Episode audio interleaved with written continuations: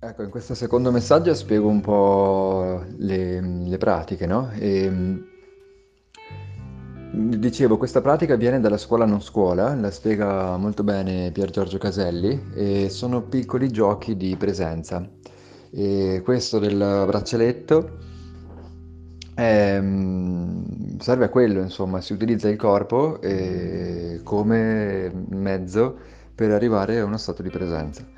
Il, il fatto di portare l'attenzione al braccialetto durante la giornata, di ricordarsi che si ha il braccialetto, di provare a percepire che c'è un braccialetto mentre facciamo determinate cose, aiuta a um, eh, allenare il tenersi un po' di attenzione eh, residua, vogliamo chiamarlo così, eh, da poter dedicare a quella cosa lì. Cosa, eh, come, come, abbiamo già detto, come ho detto ieri in quel messaggio molto lungo, in cui probabilmente vi ho tediato eh, tantissimo, spero di no in realtà, eh, è proprio questo, è il fatto allenando la, l'attenzione residua, allenando il fatto di, di mantenere una presenza durante la quotidianità, ci allena a mantenere quel, quell'attenzione residua, a mantenere eh, aperto eh, quel collegamento a qualcosa, a uno stato di presenza più profondo, in modo che la mente non parta e non si identifichi, non venga assorbita, risucchiata da tutto quello che ci accade durante la giornata.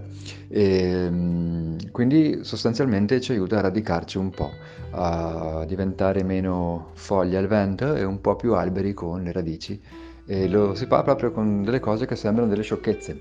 E piccoli giochi come questo, che, al quale magari non ci diamo nessun tipo di importanza, in realtà hanno dei, dei, degli effetti meravigliosi. E, se ovviamente fatti con energia, con impegno.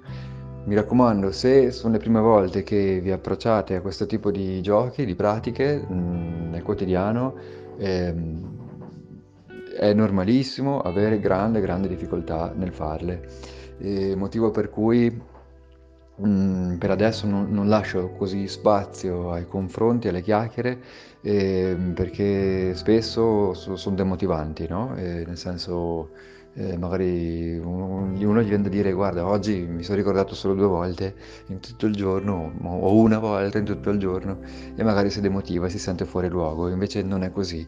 Non, non sentitevi fuori luogo non sentitevi assolutamente eh, magari non adatti per questo tipo di giochi. È normalissimo all'inizio fare grande grande difficoltà e essere assorbiti e perdersi completamente nel flusso eh, della mente se è la prima volta abbiate pazienza, non sono cose semplici, sono giochi, divertiamoci, giochiamo, facciamoci dei, dei bei sorrisi quando vediamo la mente che si perde, e, ehm, però vedrete che si migliora anche velocemente. L'importante è metterci un po' di passione, un po' di cuore, un po' di impegno a fare questi piccoli giochi. E, ehm, ma non demotivatevi se avete difficoltà, ecco, questo mi preme dirvelo, perché all'inizio è così. E, ehm, sì, è proprio, proprio così. Ecco, un grande, un grande abbraccio a tutti e alle prossime volte. Ciao.